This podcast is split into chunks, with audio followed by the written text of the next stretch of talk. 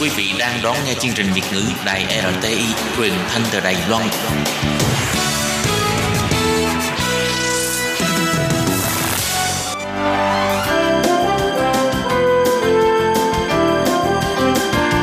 Xin mời quý vị và các bạn đến với chuyên mục Nhìn ra thế giới.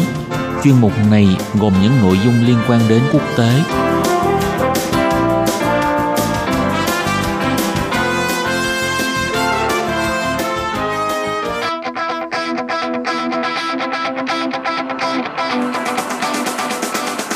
Tường Vi xin chào quý vị và các bạn. Chào mừng các bạn trở lại với chuyên mục Nhìn ra thế giới để nắm bắt được những thông tin và sự kiện chính trị quan trọng đang xảy ra khắp năm châu. Nội dung của chuyên mục ngày hôm nay xin mời các bạn cùng lắng nghe bài phân tích về phong trào áo vàng tại Pháp và những nguyên nhân gây nên phong trào này. Sau đây xin mời các bạn cùng theo dõi nội dung chi tiết.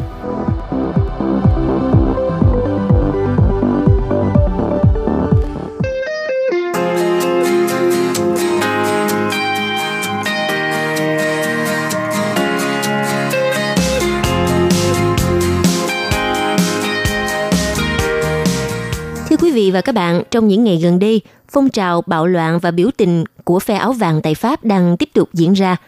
Tổng thống Pháp Emmanuel Macron đang phải đối mặt với cuộc khủng hoảng tồi tệ nhất trong thời gian lãnh đạo của mình. Những cuộc biểu tình bạo lực thì tiếp tục lan rộng khắp nước Pháp. Những người biểu tình áo vàng họ yêu cầu chính phủ phải giảm sức ép về tài chính lên phần lớn dân số đang phải vật lộn để kiếm sống, tức là tầng lớp của những người nghèo. Sau khi cuộc biểu tình diễn ra thì à, vào ngày 4 tháng 12, Thủ tướng Edouard Philippe để tìm cách xoa dịu đám đông giận dữ, đã cho ra thông báo sẽ tạm ngưng thuế nhiên liệu trong 6 tháng, trái ngược hoàn toàn với quyết định tăng thuế xăng dầu đưa ra vào hồi tháng 11 năm 2018 của chính phủ Pháp. Và đây là nguyên nhân đã làm bùng phát phong trào áo vàng dẫn đến tình trạng bạo động trong những ngày qua. Theo các nhà phân tích cho rằng, trước động thái nhượng bộ này của chính phủ Pháp dường như là vẫn chưa đủ để mà giải quyết tình hình phức tạp hiện đang xảy ra bởi các thành viên trong phong trào áo vàng thực chất đã có nhiều vấn đề sâu xa trong nhiều năm qua và chính quyết định tăng giá nhiên liệu hồi tháng 11 vừa qua của chính phủ Pháp là giọt nước làm tràn ly. Các nhà phân tích họ đã đưa ra 5 con số để lý giải cho những cuộc biểu tình của phong trào áo vàng không ngừng lan rộng ở Pháp trong nhiều tuần qua – Nguyên nhân đầu tiên đó là khoảng cách giàu nghèo trong xã hội Pháp. Thưa các bạn, Pháp cũng giống như là những nước phương Tây khác đều có khoảng cách chênh lệch giàu nghèo khá sâu sắc. 20% dân số có thu nhập cao nhất kiếm được gấp 5 lần so với 20% dân số có mức thu nhập thấp nhất. Điều này có nghĩa là 1% người giàu nhất của Pháp nắm giữ 20% của cải. Tuy nhiên, mức thu nhập bình quân hàng tháng của người dân Pháp thì à, chỉ khoảng 1.700 euro hoặc là 1.930 euro – Điều đó tức là hơn một nửa số người lao động Pháp thậm chí chỉ được trả số tiền thấp hơn cả mức trung bình này. Nhiều người biểu tình trong phong trào áo vàng Pháp đang lên tiếng cho việc họ đã phải vật lộn ra sao để mà xoay sở đủ tiền thuê nhà hay là nuôi sống gia đình và thậm chí là phải dành dụm chi tiêu để chi trả cho các chi phí sinh hoạt khác như là giá nhiên liệu không ngừng tăng lên, trong khi thu nhập gia đình thì hầu như là không tăng – và có một sự thật là từ trước tới nay, cuộc sống của người dân Pháp không phải lúc nào cũng trượt vật như vậy. Sau à, Thế chiến thứ hai, mức sống và tiền lương của người dân Pháp liên tục tăng trong suốt 30 năm, khiến cho người ta thậm chí đã gọi giai đoạn này của nước Pháp là 30 năm rực rỡ. Ở thời điểm đó thì à, tiền lương của những người lao động thu nhập trung bình và thu nhập thấp vẫn có xu hướng tăng trong à, suốt giai đoạn đầu những năm 1980 nhờ vào các thỏa ước lao động tập thể của Liên đoàn Lao động – Tuy nhiên, sau đó theo nhà kinh tế học Pháp ngài Thomas Piketty cho rằng việc các chính phủ kế nhiệm cánh tả tăng tính cạnh tranh bằng à, cách gây sức ép lên thu nhập của người dân đã khiến cho mức thu nhập trung bình của tầng lớp trung lưu và lao động nghèo của Pháp gần như là chững lại. Nó chỉ tăng 1% một năm hoặc là ít hơn con số đó. Trong khi những người giàu thì ngày càng giàu hơn, cuộc sống của những người nghèo và những người thu nhập trung bình thì ngày càng chật vật. Dù vậy thì à, người lao động Pháp vẫn trong tình trạng khá hơn là so với người Ý, khi mà tỷ lệ tăng lương thực tế của nước này còn ở mức âm từ năm 2016. Và mức lương tính theo giờ ở Pháp đang tăng lên, nhưng sự tăng trưởng này vẫn diễn ra vô cùng chậm chạp và thậm chí là còn trì trệ hơn vào giai đoạn cuối của cuộc khủng hoảng nợ công châu Âu năm 2012.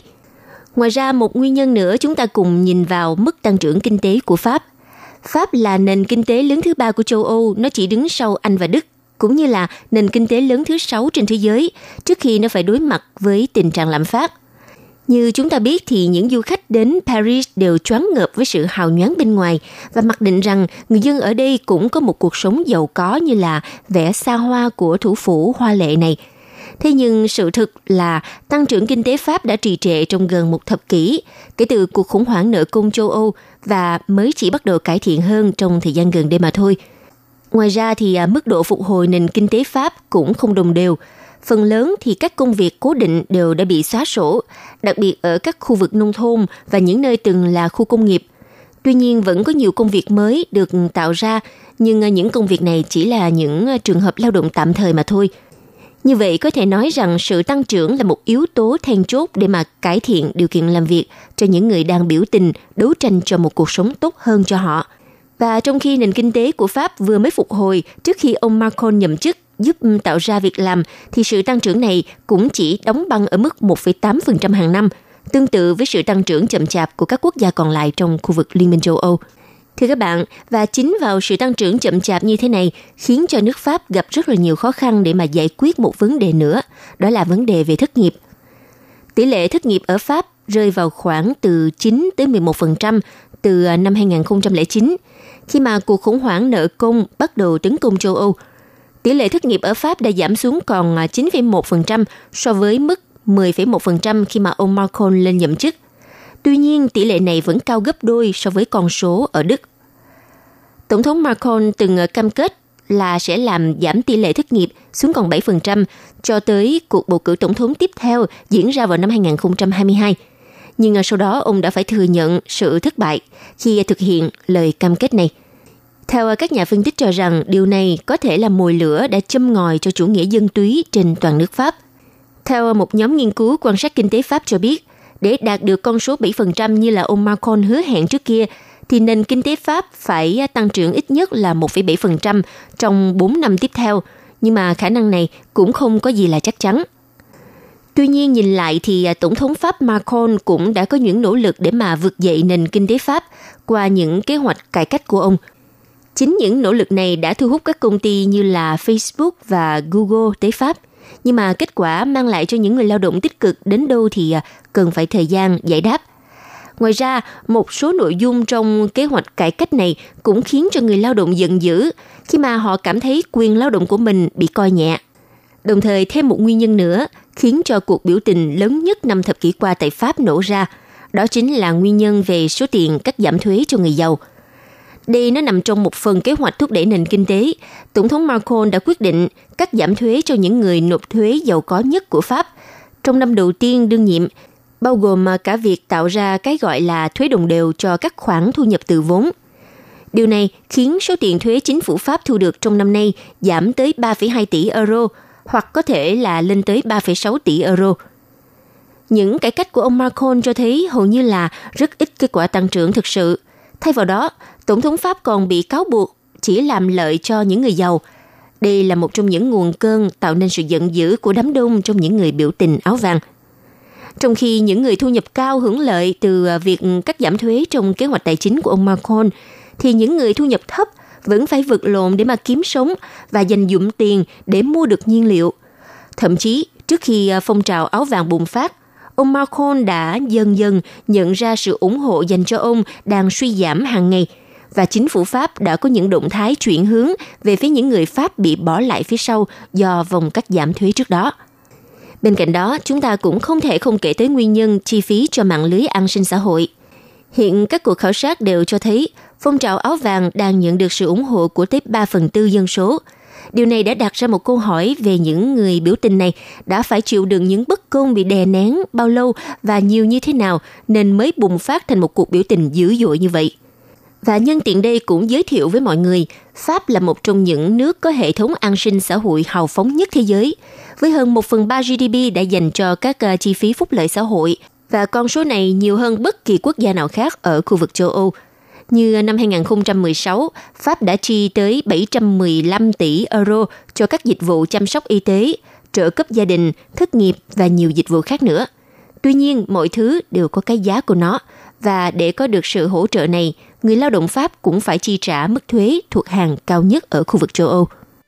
Vâng và tới thời điểm hiện tại, Tổng thống Pháp mới đây đã đưa ra các đề xuất về à, tăng lương tối thiểu cùng một số chính sách an sinh xã hội nhằm để chấm dứt các cuộc biểu tình của phong trào áo vàng trên khắp nước Pháp suốt 4 tuần qua. Tuy nhiên, đề xuất của ông Macron vẫn chưa đủ để mà xoa dịu sự phẫn nộ của những người thuộc à, tầng lớp trung lưu và tầng lớp lao động nghèo. Trong khi đó, làn sóng biểu tình ở Pháp lại đang có nguy cơ tạo ra một cơn địa chấn lan rộng sang khu vực châu Âu – trong một bài phát biểu dài 13 phút vào ngày 10 tháng 12 vừa qua, Tổng thống Macron ông đã thừa nhận việc nhiều người dân Pháp có chung sự bất bình, phẫn nộ và đã hứa lắng nghe tiếng nói của cả nước.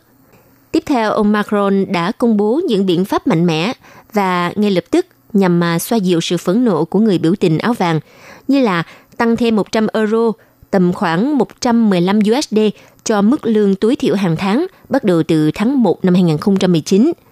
mà không khiến người sử dụng lao động tốn thêm đồng tiền nào nữa. Đồng thời cũng miễn thuế cho các khoản thu nhập từ à, làm thêm giờ, miễn à, đóng góp bảo hiểm xã hội cho người về hưu có thu nhập dưới 2.000 euro một tháng, khoảng 2.270 USD, cũng như là khuyến khích doanh nghiệp thưởng cuối năm cho người lao động. Và đây là bài phát biểu thứ hai của ông Macron kể từ khi bùng phát các cuộc biểu tình của phong trào áo vàng ở Pháp và đây cũng là nỗ lực mới nhất của nhà lãnh đạo này nhằm trấn an người biểu tình. Trước đó thì à, chính phủ Pháp họ đã quyết định hủy bỏ tăng thuế môi trường đánh vào nhiên liệu. Đây là nguyên nhân ban đầu khiến cho người biểu tình áo vàng xuống đường. Tuy nhiên, nỗ lực này dường như là chưa đủ, mà theo giới chức Pháp thì phải giải quyết gốc rễ của vấn đề là bức xúc của người dân về thu nhập và điều kiện sống hiện nay của họ. Vấn đề này theo Thủ tướng Edouard Philippe cho rằng – các đề xuất của ông Macron vừa công bố cho thấy Tổng thống đã sẵn sàng hành động nhanh chóng và mạnh mẽ nhằm mà phản ứng trước sự giận dữ của người lao động thu nhập thấp. Theo một số chuyên gia cho rằng, đề xuất mới này là bước đi đầu tiên giống như là miếng băng dán tức thời nhằm mà chặn đứng làn sóng biểu tình đang trở nên mất kiểm soát ở Pháp. Còn theo Bộ trưởng Tài chính Pháp, ngài Bruno Le Maire cho biết, các đề xuất mới của Tổng thống Macron sẽ khiến cho chính phủ tiêu tốn khoảng 10 tỷ euro là khoảng 11,3 tỷ USD. Tuy nhiên, những người được hưởng lợi từ các đề xuất trên cho rằng đây là một phản ứng mờ nhạt. Đồng thời họ còn hoài nghi về việc thay đổi này sẽ không tác động đáng kể đến cuộc sống của họ. Nhiều người đã đặt ra một câu hỏi, thu nhập của người lao động có tăng lên hay không khi mà thu nhập hàng tháng của nhiều người không dựa vào mỗi lương cơ bản mà thôi. Hiện ờ, trên toàn nước Pháp, chỉ khoảng chưa đầy 2 triệu người được hưởng lương cơ bản trong tổng số khoảng 30 triệu người lao động. Và phản ứng trước các đề xuất của ông Macron, một bộ phận người biểu tình thuộc phong trào áo vàng khẳng định họ sẽ tiếp tục biểu tình để mà chờ đợi những động thái rõ rệt hơn từ phía chính phủ. Theo kết quả thăm dò mới nhất của Trung tâm Nghiên cứu IEP cho thấy, các chính đảng là những tổ chức ít được tin tưởng nhất ở Pháp. Trong khi đó, tới 72% dư luận Pháp ủng hộ người biểu tình áo vàng – và chỉ 16% dư luận Pháp cho rằng các nhà lãnh đạo chính trị tiếp thu ý kiến của người dân, còn à, 83% ý kiến cho rằng các chính trị gia hoàn toàn phớt lờ ý kiến của người dân. Vâng thưa các bạn, các nhà quan sát cho rằng sự nhượng bộ của ông Macron trong việc à, đáp ứng yêu cầu của người biểu tình áo vàng được cho là quá muộn màng và không đủ để lấn át sự mất niềm tin của người dân đối với giới chính trị gia. Quý vị và các bạn thân mến, vừa rồi là chuyên mục Nhìn ra thế giới do Tường Vi biên tập và thực hiện. Xin cảm ơn sự chú ý lắng nghe của các bạn. Hẹn gặp lại các bạn trong chuyên mục tuần sau cũng vào giờ này. Bye bye!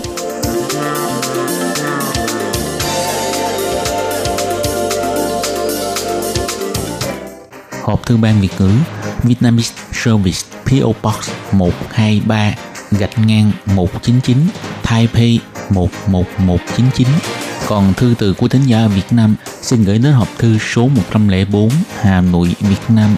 số máy phát 886 2 2885 2254